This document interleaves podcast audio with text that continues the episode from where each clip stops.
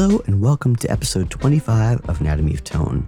In this week's podcast, we're going to take a listen to Universal Audio's Delverb pedal, which is a combination of reverb and delay. And they've taken some of the wonderful models that they make for plate, spring, digital reverb, as well as tape and bucket brigade and digital delays as well, and combine them in a pedal that gives a lot of flexibility for keyboardists, guitarists, and people that just want to do some outboard processing through their studios. So I'm going to get into this later and talk about the many uses and the sounds of this pedal. Also, I'm going to look at a guitar solo that I did on a recent gig. Now, I like to record a lot of gigs. I just put my iPhone on and put it near the amp or just somewhere on stage so I could record the shows just to hear what I did. It's really interesting to get a sense of what worked or what didn't work. Sometimes we tend to beat ourselves over some mistakes on gigs, which didn't turn out to be that big of a deal at all. And in our mind, we're replaying them and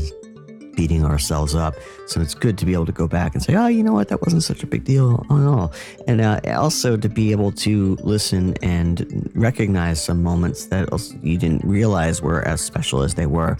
Not only that, but to also capture the moments that you knew were special. There are sometimes moments on gigs where I'm improvising solos, and as a tour is going on, I'm learning more and more about the song. So I'm actively workshopping it, and it's good to be able to listen after each gig and, and get a sense of what was working or, or what wasn't working from a solo. I played at the Bitter End this past week with an artist named Kevin Bentz, a really great friend of mine, but also a really talented songwriter, musician. He's been in the business a long time and has played with many people. We were playing Kevin's music at the Bitter End. Every couple of months, we do a show with myself, Kevin Bentz, Robbie Mangano, Sean Dixon, Abby Ackman, and that's the band. And sometimes the band also has uh, Adam Minkoff, and it depends on who's out on tour, who's available, but it's, it's pretty close to being a, a consistent setup. I thought I would play a solo that I came up with for the song Half a Light and discuss my thought process behind it, because I think sometimes often we're hearing people's thought processes about solos from third parties. We don't actually get to hear what the person who created the solo was thinking when they were doing it. So I thought I would occasionally take something that I've worked on and just discuss what worked or what didn't work about it. I'm a really big fan of this song of Kevin's. I hope to have him on the podcast at some point. We could play more of his music. Today I'm just going to focus on this snippet of his song, which I'm going to start with right now before I even talk about any of my thoughts of the solo and how I approached it. Let's listen. Now remember that this is just an iPhone recording on the floor next to my amp, so it doesn't sound fantastic.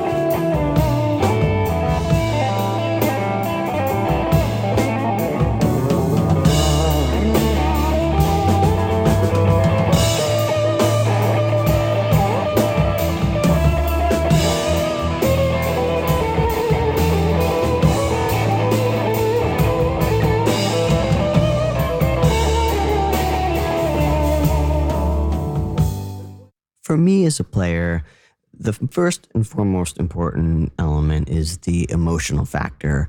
I really like to respond to the feeling of the music or whatever narrative that I'm imagining with the music. For this particular song, the song's called Half a Light, and I just was imagining being in a very dark place, a room or something, and having a flashlight and just trying to find my way out. And this eventually gets more frantic because as time goes on, it seems like a more important issue to find my way out. So the music or my guitar solo is reflecting that in some ways. Now the, the solo is, I wouldn't say meandering, but it, it isn't it isn't structured in an A A B A manner or something. So I am coming up with melody lines and a hint at, at a thought, but then I'm moving around. So I'm wandering. So I also wanted it to feel like it was wandering. This wasn't super conscious. This was a reaction to the way I was feeling, right? Because I just was going through this uh, emotional thing on stage as the song was playing. Now, I didn't prepare this solo at all. I just picked some notes that I thought would sound cool and found some places that I knew if I got into trouble, I could get out. And where it's, for me, this song, the A minor blues box works over it. I played some notes outside of that, but I knew if I ever got into a sketchy area, I could just lean back in that A minor blues box and, and, and get back on track. But aside from that, I really didn't prepare what I was playing. I thought about maybe some of the sounds going into it. Like I knew going into it that single note lines, like monophonic, was going to sound a little thin perhaps. So I started doing double stops and using an open string for that. And sometimes I was doing these pull-offs from maybe I was like fretted up at like the fret eight and playing eleven on the B string and then doing pull-offs. For me, that represented a little, I don't know, it was jarring without being dissonant. Because of the skip in the pitches, it just felt a little uneasy, but not overly dissonant, which I liked. And and again, this is all tying into the feeling that I was having when I was playing. As I really imagined myself going through this experience and was trying to match sound to how I was playing out this movie in my head. I found that the double stops sounded just fuller. And I knew I was going to base most of the solo on that because once I started the solo and I heard that, I was like, there it is. I didn't want it to be too thin. But I did have to be somewhat aware of the chord changes happening because I knew there were going to be times that I wanted to highlight certain chords. And the chords were A minor to D minor to E minor, and then A minor, B minor, D major. So not exactly the type of chord progression that you could completely go on automatic pilot with. You still have to have some sort of awareness. And for me, the hot points were the first chord and the last chord. So the middle chord, although sometimes I wanted to highlight it, I was really more concerned with the outer outskirts of, of each of the, the chord cycles. That way I could start and end. And maybe I could blur the, the middle if I needed to. There were times, though, I, I did actually want to hit that middle chord, though, and highlight that in a certain way. So I was aware of it, but there were a couple of different methods of knowing one scale that could go over all the chords, uh, knowing what each of the chords are so I could highlight each of the chords if I wanted to. So I was jumping in between these processes. Now, since this is largely improvised, one of the things that was happening is I would hit a note and I would hear a melody in my head. And then in that moment, I would have to figure out what those intervals were to play what I was hearing in my head. And I always think of these as like a hot note in some ways, because sometimes when you're playing over a chord progression, you'll just hit a note and you just, it's like you get a tingle or something. You're just like, there it is.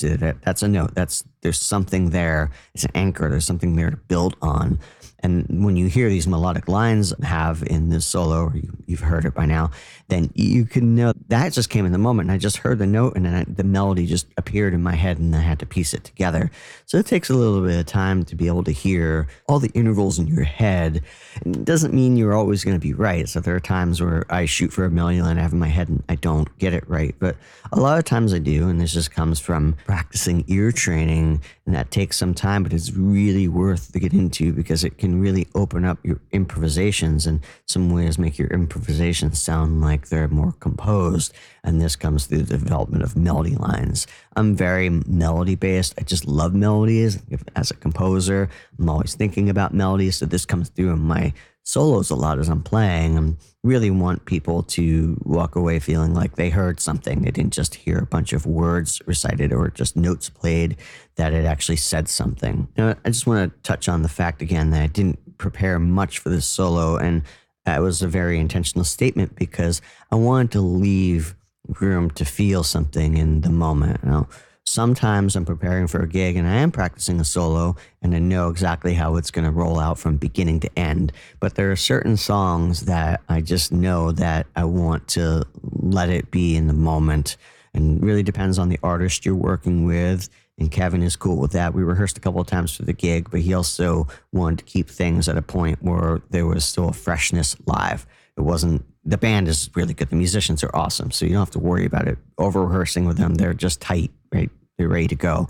But we don't want to over rehearse it to the point that every note was predetermined. I also approached this with the guitar solo because I really wanted to respond to everybody in the moment, and everybody in that band is such a dynamic player.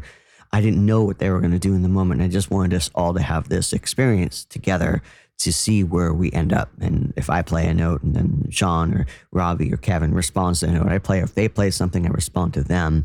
And sometimes that stuff just can't be prepared in advance. You have to just live it in the moment. Your tone can influence how you're responding in the moment as well. I had a small paddleboard for this gig. I had a, a Maxon S D nine Sonic Distortion. I had a Klon on my paddleboard. I had the Universal Audio Delverb. I had the solo Dallas Storm pedal last in my chain on as a preamp, and I was going into a, this was the House Deluxe Reverb reissue, which was actually, that one at that venue was really good.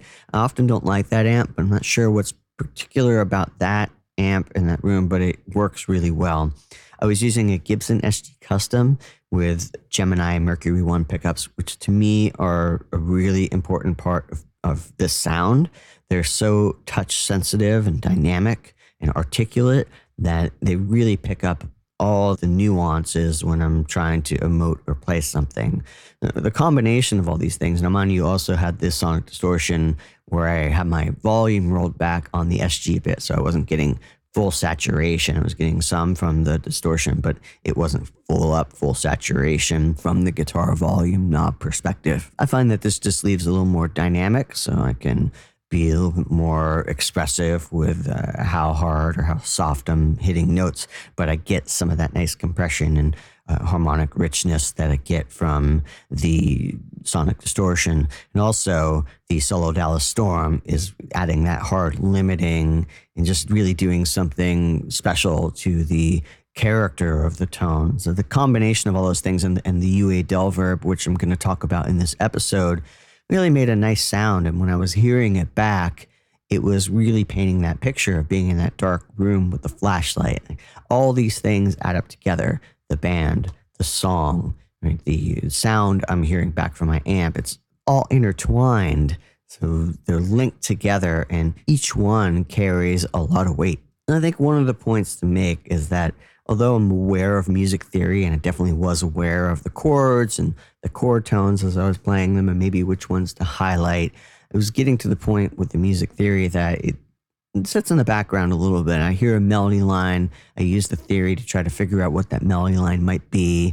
I know what's in the chord, so I have a safe spot to land if I need to resolve something or I want to start on a, a consonant tone that's not dissonant. So I'm using that stuff to sometimes paint and say, I know if I use this mode, it's going to be darker or brighter. I'm really trying to approach it, though, from the experience of having a sense of how each of these methods or approaches will sound rather than just throwing something against the wall and seeing how it will stick. Now, sometimes I end up in a situation where I have to do that as well, but that was not the case with this particular solo. So also keep in mind that there may be different ways that you have to approach solos on different gigs. But to me, this is a real ideal to approach an improvised solo on more of a ballad song or where you're working with musicians that are sensitive and can really allow you to build a, a story that you're feeling in the moment.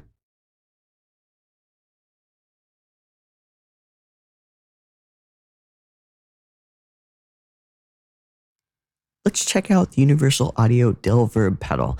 I was attracted to this pedal because it has reverb and delay in one pedal in a rather small setting as compared to what some of my other reverb and delay pedals are, which are usually independent pedals. And there are times where I need to have both on a gig and I need to take a small pedal board for travel purposes. I just can't fit you know, a, a larger size delay and reverb on there, plus an overdrive and a tuner and just other pedals I, I need. Right? The Delverb seemed like a solution for this, and I know there have been other solutions out there in the past, but I wasn't happy with the way that they sounded a lot of delays and reverb sound anemic to me. And I do like the Strymon El Capistan. It's a great sounding pedal, but the reverb is hidden, at least in my version. Now they make a version that has the reverb that you can adjust with a knob. The problem with that is, even with the new one, is that if you turn the delay off, you turn the reverb off. I needed something that I can independently control both. And most often I don't turn the reverb off, except for maybe a couple of songs if I need to on some gigs. Often it sits parked on and then I just turn the delay on and off. But really, obviously I needed to have both. And the, the El Capistan, with it turning the, the reverb off with the delay, wasn't really helpful in some of these situations. Now I've tried some stuff from Line six and some other companies and multi-effects processors and even Tide H nine. I just can't roll with those. They sound very thin. I don't know what they're using as far as the buffers and the digital processing, but it doesn't sound great. And those I just, I don't even use, period. Now the, the El Capistan I, I use in other circumstances. I use real tape echo. I have a, a full tone tube tape echo. I use real spring ver- reverb. I have the Surfy Bear metal as well as the Demeter Reverbulator, which I lean on those a lot in the studio, but they're not necessarily super practical for some gigs. If I'm playing a, a surf gig that's just more of an uh, theater setting or a listening space, I'm likely to take those. But sometimes you're just ending up in these gigs where you're cramped space, and it's just not ideal to take larger pieces of gear. So this is where we're searching for a pedal that can create some pretty authentic sounds and not sound digital. So Universal Audio, I've been using their products for a number of years. I have a couple of Apollos in my studio, as well as the Aux, and I use a ton of their plugins when I'm mixing. The, the I'm primarily use U A D plugins, honestly, with some P S P and Valhalla and Fab Filter, or a couple other companies I also use a lot of plugins from. The U A D makes up the majority of, of what I'm using in mixing. The Apollos I thought were an amazing invention, and rec- home recording before Project Studio recording, it, it just would have cost so much money to get the level of sound that the Apollos gets. There was a revolution, I feel like, when it comes to home recording, because the converters sound great. I came from using Burl converters, which are very high-end converters, and they are really special converters. However, when I started using the Apollos a lot for mobile recording, it wasn't like I felt like it was a deal breaker. I was like, amazing, because at that time, any other unit that I was using that was a mobile recording or small project home setup just did not sound good. There was a lack of warmth and a depth to it, but Universal Audio really figured that out. And when it came to making pedals, I was really interested to hear if they were able to apply that technology to the pedals, and sure enough, they did. It's there's depth, right? There's warmth, and there's complexity to the sound, and it sounds a lot like their plugins, which I'm really impressed with. And it doesn't feel like I'm running through a lot of uh, digital processing and conversion. Somehow they've managed to do it so that a lot of the integrity of your tone is, well, all the integrity of your tone, it still exists, and it's not being cut out or changed in an unfavorable manner. Now, the Delverb is a stereo effects pedal, and there's two separate processing engines in it for the left and right side. I use it in mono a lot, but sometimes it is great to have it as a stereo option, particularly if I want to run out from a mixing desk or an Apollo and I want to actually process something in real time and have the tactile experience with it. So sometimes, even though I might have a plug-in, it's nice to be able to touch the knobs and adjust something in real time, particularly when you're using delays and you want to mess with the feedback or the delay times as, as an effect, which you'll hear me use in this. In that case, you might want to send tracks from your recording, your D A W, out to the Delverb to process it. There's a U S B connection on the back of the Delverb for updating the firmware. You could also connect through an app to be able to adjust parameters and load in some other settings for the Delverb. One of the things you can adjust in the app is how the foot switches operate. So there are three different modes. The first one is the setting where the right foot switch turns off the reverb, the left foot switch turns off the delay. Another option is where the right foot switch is used as a tap tempo, and the left foot switch turns off the delay and reverb together. The third option is where the right foot switch acts as a tap tempo again, but the left foot switch now just turns off the delay and leaves the reverb on. This is my favorite setting because, as I mentioned, often I leave the reverb on for most of the gig, and honestly, if I have to have less reverb, it's one knob on the Delverb. I could just reach down and turn it down. But having access to the tap tempo and turning the delay off is important because I find that those are the things that I'm adjusting most often on a gig in the moment. You can also load what they call different voicings through the app as well, which are just different takes on, or I should say, settings or presets for each of the sounds.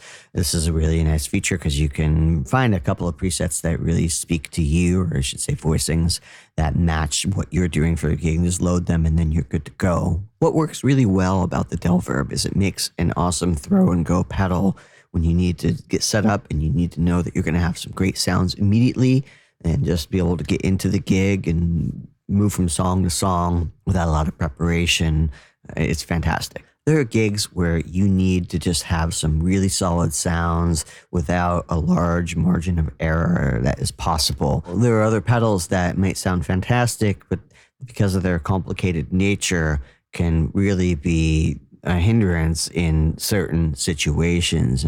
Universal Audio has really thought about this in the design and the tone. They really lacked in either area. So they really thought of the player's perspective. And I think in that mindset of somebody that needs both of these tools in a situation that they need great sound very quickly. It's not necessarily like a tweaker's heaven pedal because you can't change a lot of the parameters on the reverb, for instance, or change the E Q curve of it or the diffusion or anything like that. It's pretty much they picked awesome reverbs for you, a plate, a, a hall, and a spring, and you're pretty much ready to go on a gig. You know they're going to sound great. It's just you're picking a flavor of one of those to use in the moment, as well as the delays. The delays are a little more tweakable, as you would expect, because we tend to tweak more in the moment with delays. So on each of the three settings, there are a couple of variations. For the tape delay, the color knob adjusts the record level for the tape.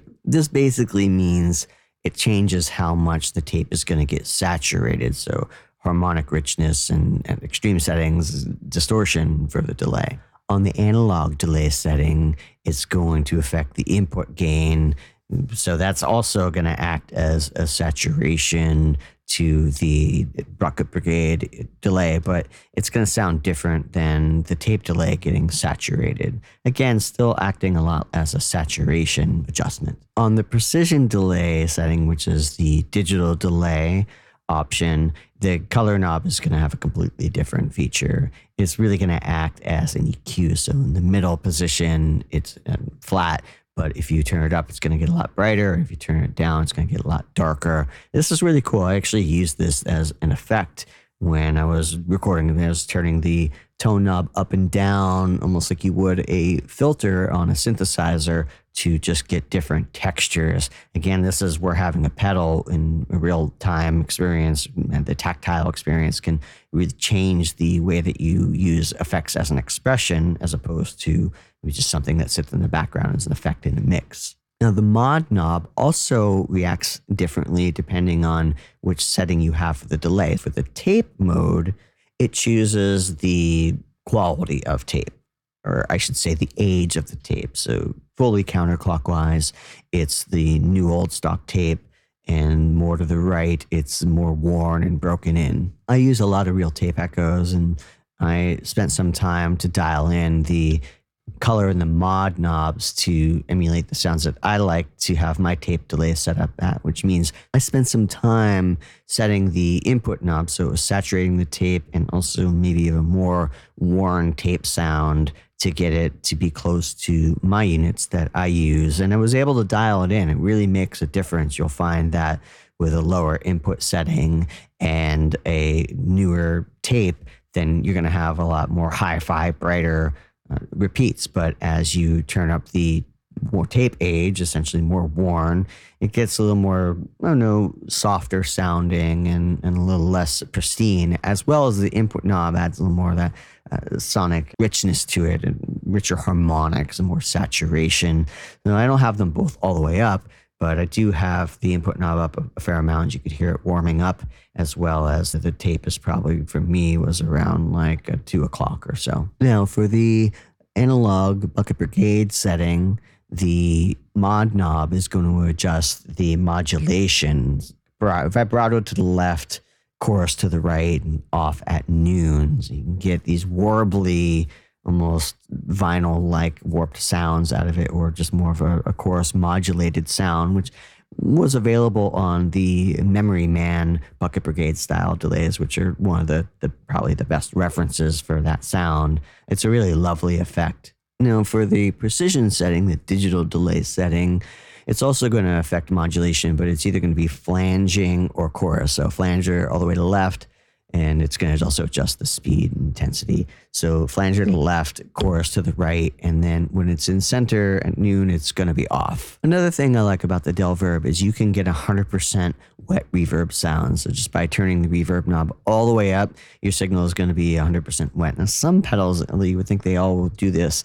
I found that some don't always give you a one hundred percent wet signal. I really like this for doing ambient sounds. If I'm running a volume knob guitar with a compressor before the reverb, and I do swells and I want to do pads and effecty type things where it's just moody, then I really like having this set to one hundred percent. Also, the delay is set before the reverb. So when the delay is on, the order of effects is delay into reverb. Now, the delay time settings vary between each of the three units, as you would expect, because they actually did in the history of the devices. Universal Audio kept with the true character of the original units. So the, the tape setting is between eighty and seven hundred milliseconds. The analog Bucket Brigade is between one hundred ten and one thousand sixty-eight milliseconds. The precision is between one hundred twenty and fifteen hundred milliseconds. As delay progressed through history or through technology, we got longer and longer delay times. Now, there's an interesting option for some of the settings on the precision delay, which is that the pitch won't be altered by delay time changes. And often with a lot of analog and tape echoes, if you adjust the time, you actually hear these pitch shifting wobble sounds happening. Now, on some of the settings on the precision, not all, it really depends on what voicing you're using, aka like a preset. So some of the presets you can, or voicings you could download, will be labeled glide, which will enable the, the pitch shifting option. But there are options for the precision that you can use that won't, and just the pitch shift the, uh, the the material as you're adjusting the time. This is one thing I like about my Korg S D D three thousand. It's an early eighties digital delay, and it, it doesn't shift the pitch when you adjust the delay time. So it's cool because you could do things for minimalist music, like say some Steve Reich type effect things where you're, you're using that, that phasing where things are slightly just going out of time from each other. And it's really great for that. And it's something that I think I'm really glad U A D thought about with this, because the S D D three thousand is a rather large pedal. I don't take it out of the studio too much, although it has a real special preamp in it. And it's just not always practical. So being able to take something and have this minimal, minimalist style effect is really wonderful. I will say I'm pretty impressed with the build quality on the Delverb. I'm not surprised. I own several other pieces of Universal Audio gear. Really like the company and what they've done. I've always felt like their customer support has been really friendly. I've always been able to solve my issues and get somebody to talk to. I just think that their whole point of view has been high quality right from the get-go. And this is no different. It's a metal housing and it feels durable. It feels tour-worthy. The switches are nice on it. The little, uh, I should say, the flip switches that adjust the spring and plate and hull, they feel nice and sturdy. They don't feel flimsy. So I feel like this is a pedal that I can use a lot on the road and, and expect some reliable behavior out of it. It is a digital pedal and it requires at least four hundred milliamps of power to run. So you make sure that you have a good power supply. I'm using the Strymon El Capistan. That's a really great power supply, but there are a couple of others as well. So just always keep an eye on how much power that you're running with your power supplies and make sure that you're not exceeding the limit so your digital pedals can get the power they need. Sometimes analog pedals can sound cool with lower power, but digital pedals do not, so they always need to make their minimum power requirements. Let's listen to some examples using the Delverb. I ran everything for these examples in mono because a lot of my gear is mono. I'm running a lot of vintage style synths, a Prophet ten and O B six, a A R P twenty-six hundred, not plugins, but actual synths. And a lot of these things, including guitar, are, are running in mono. So it just made sense to me for these particular examples to approach it that way. I also want to hopefully approach some examples from a different perspective than maybe others have.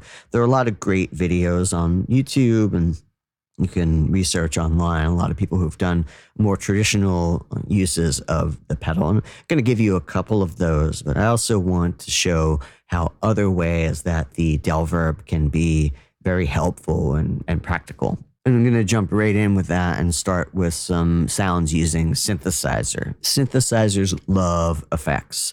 There's a lot of classic synthesizer sounds. You'd be surprised what they sounded like if they didn't have some sort of room reverb or modulation or something on it. And it really helps bring them to life. I'm going to start with this first example using a Dave Smith O B six synth, and it does have onboard effects, but I turn them off because often I like to use external effects that I can have more control over. We're going to start with a dry signal and just hear what the synth sounds like. Then we're going to kick in the Delverb so you can hear how much it brings the sound to life.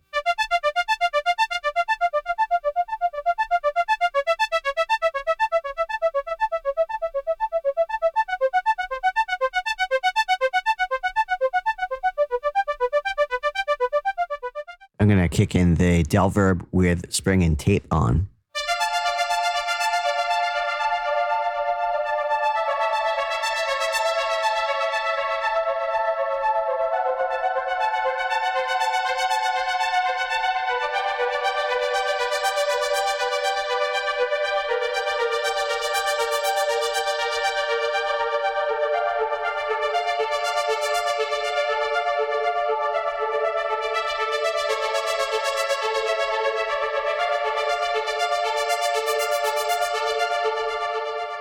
I'm going to switch to the plate reverb now with the same sequence.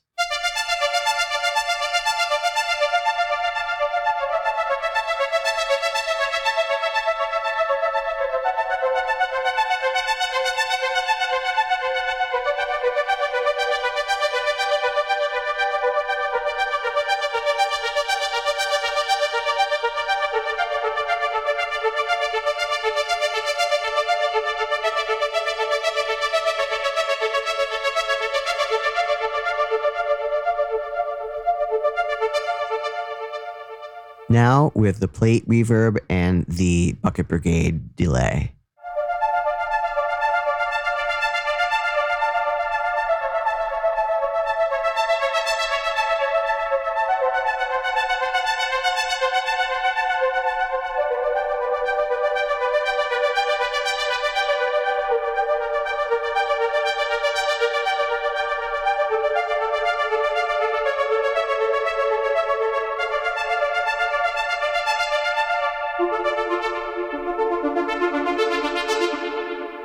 Started getting this really cool, unpredictable, glitchy like effect happening using the precision delay with the O B six. Let's check it out. The first phase is dry.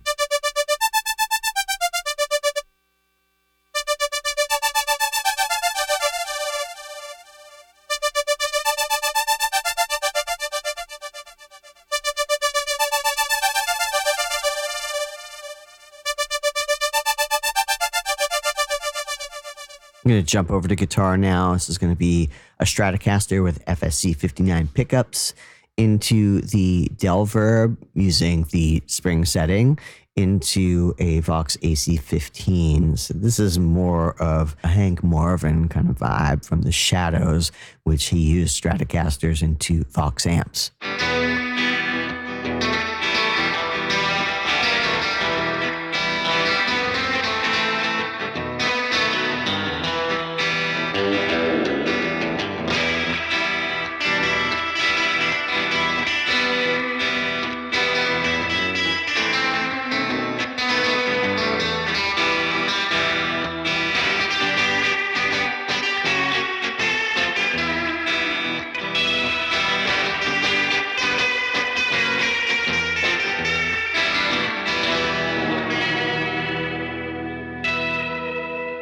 Okay, same setup. This time I'm going for a little more of, I don't know, maybe a sound of the edge. So this is going to be a Bucket Brigade sound with the spring reverb.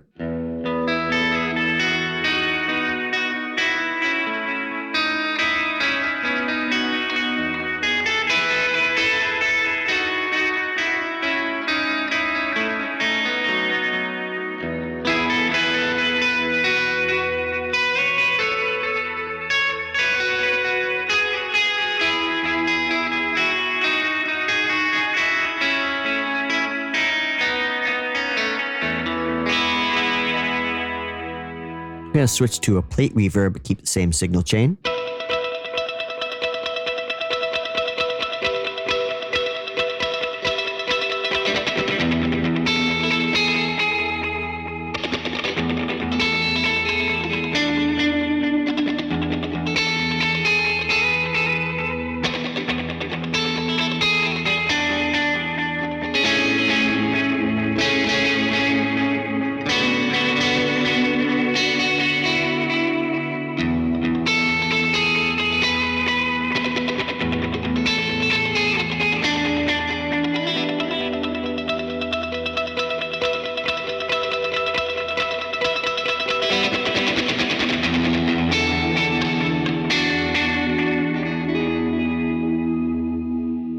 I should mention I'm recording into the U A aux via a Ampete eighty-eight S amp switcher, so that makes it so much easier for me to be able to switch through different amps in the recording studio and just to find more sounds quicker, because I'm much more likely to try different amps and configurations if it's easier to set up. And that's running into a Purple Audio M C seventy-seven, which is a, I think the best eleven seventy-six Revision E circuit. And then I'm going into a Universal Audio Apollo, and that's going into U A's Luna recording software. Let's do something a little more in the uh, lo-fi garage sound. So this is going to be using the same strat. I'm going to go into a Seeker Tonebender M K one. It's my favorite Tonebender circuit, and Seeker Electric Effects makes a wonderful version of it. Now, I know I've covered this in a previous podcast. You could also go on my website, Anatomy of Guitar Tone, and check out a full review and details about that pedal. It's a real special fuzz circuit, and that is going into the Delverb on a tape slapback setting into the Vox A C fifteen.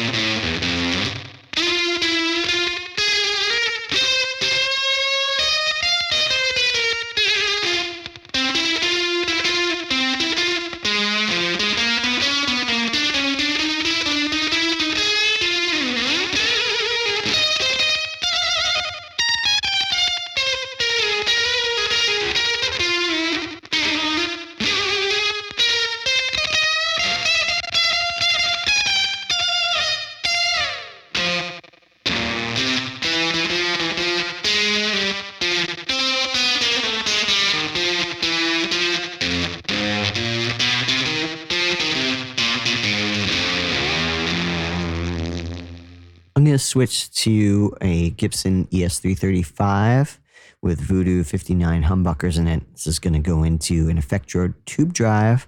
That's going to go into the Delverb, and then we're going to run into a Headstrong Little King reverb, which is pretty much a Black Panel Princeton. That's going into the aux, into the Purple Audio eleven seventy-six, into the Apollo, into Lona.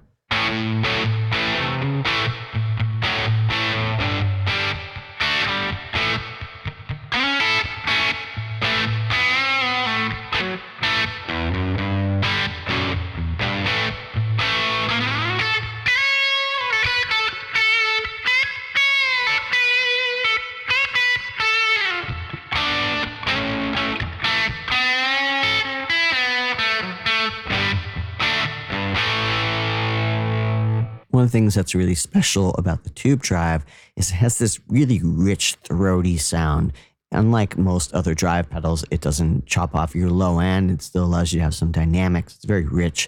It is an actual tube pedal that runs at plate voltage. So there's a lot of headroom, and it really sounds and acts a lot like an amplifier does. And you get a little of that, that I don't know, that attack that happens, particularly with tubes, that doesn't happen with a lot of pedals that are trying to emulate tubes. So I'm a huge fan of this pedal. This sounds really fantastic paired with the Delverb. Let's listen to more of a, a lead riff line.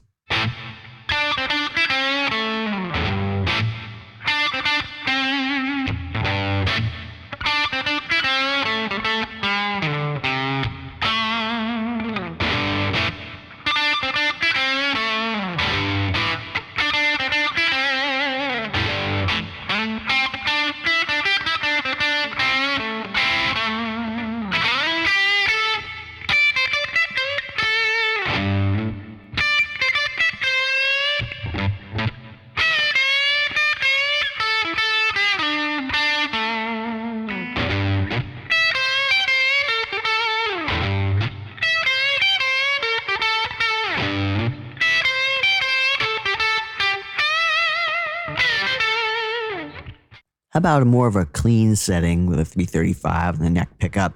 The amp is pushed a little bit, so you'll hear a little saturation or driving happening from the amp from the humbuckers pushing the front end of the Lil King. But generally, this is, I think, more of a nineteen sixties, early seventies guitar tone with the Delverb on a plate setting.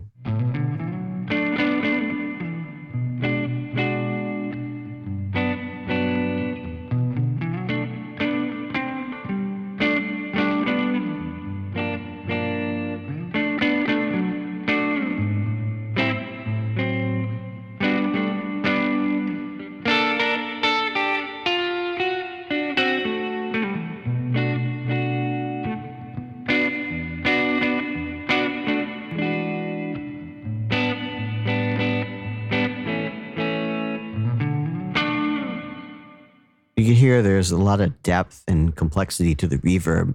It sounds very flattering, and I don't have to fight it. It's just like instant gratification, which I think is really important when you're doing a lot of these gigs where you throw and go. But it's also important to note that this pedal really works well for sound design and synthesizers, and a lot of synth players now are using a lot of pedal boards and have pedal boards at their disposal on, on top of keyboards or next to them so they can play the parameters in real time. So I'm going to do some of those examples now and go out in left field a little bit more. Before we do that, I'm actually going to use the Delverb with some drum machines. Uh, I like using some mid, late seventies, early eighties drum machines through delays in real time to mess with the rhythms. I use the Machine Plus here, the standalone machine, and use it as an example for this because I had it hooked up and I'm using it in mono like I would a vintage uh, drum machine because they were mono. But I'm just going to augment the rhythms of the drums so you can get an example of how it might work.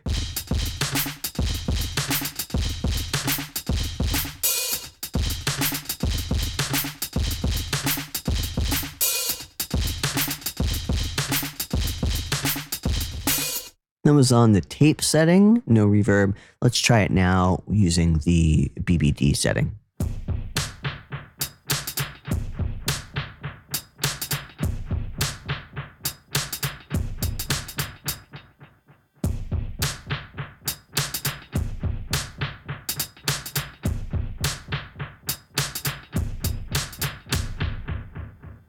For this example, I'm using the precision delay setting with flange.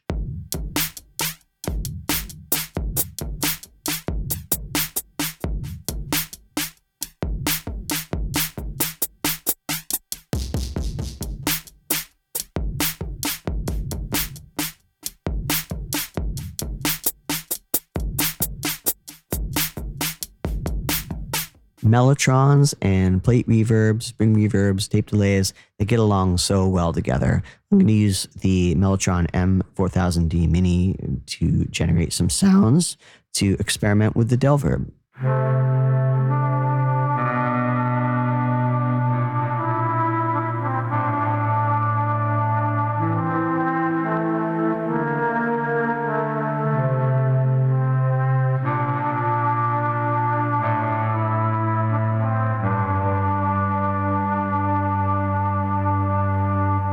I had the Mellotron in slow tape mode to create an extra vibey, moody sound using one of the sax tones.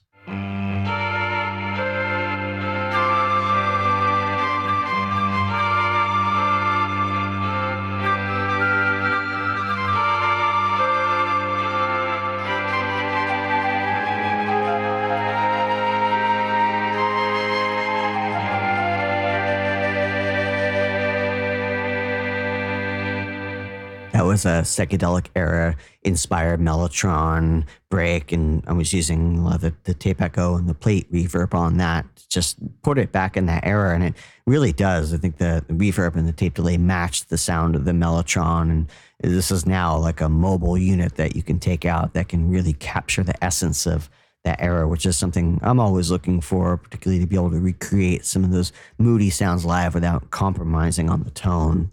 Let's check out an example. I used the Mellotron for an Optagon organ tone with the Delverb.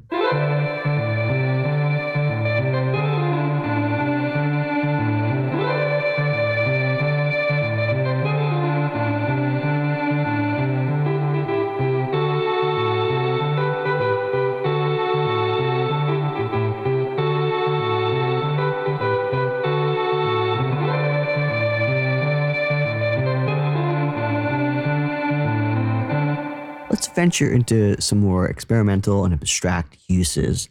I'm going to use some synthesizers and guitar to create more sound design or effecty type sounds, which are great for soundtracks or even honestly like bridges of songs and intros. It's something to create mood and character tension.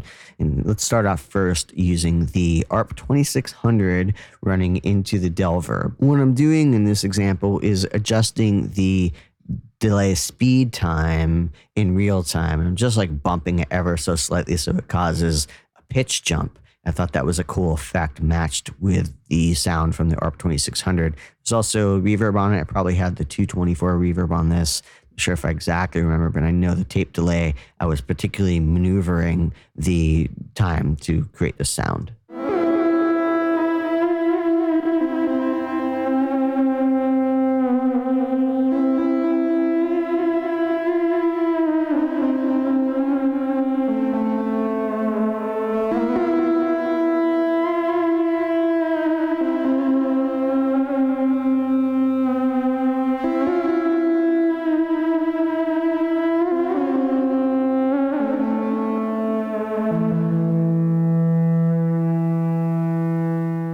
This next example is an improvisational experimental piece using the A R P twenty-six hundred and playing with the parameters on the Delverb as well as different parameters on the A R P twenty-six hundred. This is very much like a real-time evolution of sound. Well, I'm always looking for effects that I can interact with in real time. The cool thing about doing these types of improvisational compositions in the moment is that it's unlikely that it's ever going to happen the same way again. So I think of some of the music of John Cage, which was experimental and always designed in a way that each performance would be unique, or I'd say there'd be a lot of unexpected moments in it.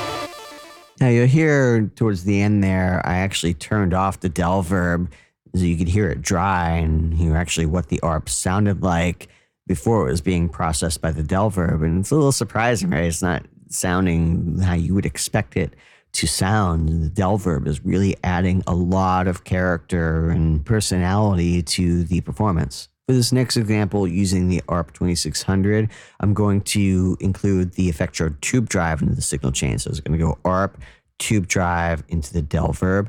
I like this because sometimes the synth sounds respond well to saturation, and the tube drive is a great complement to synths because, again, talking about how it doesn't truncate the low end, it allows the, the low end to be completely natural, but allows me to add saturation to the sound pre-Delverb. This is a very sound design, horror, sci-fi type example.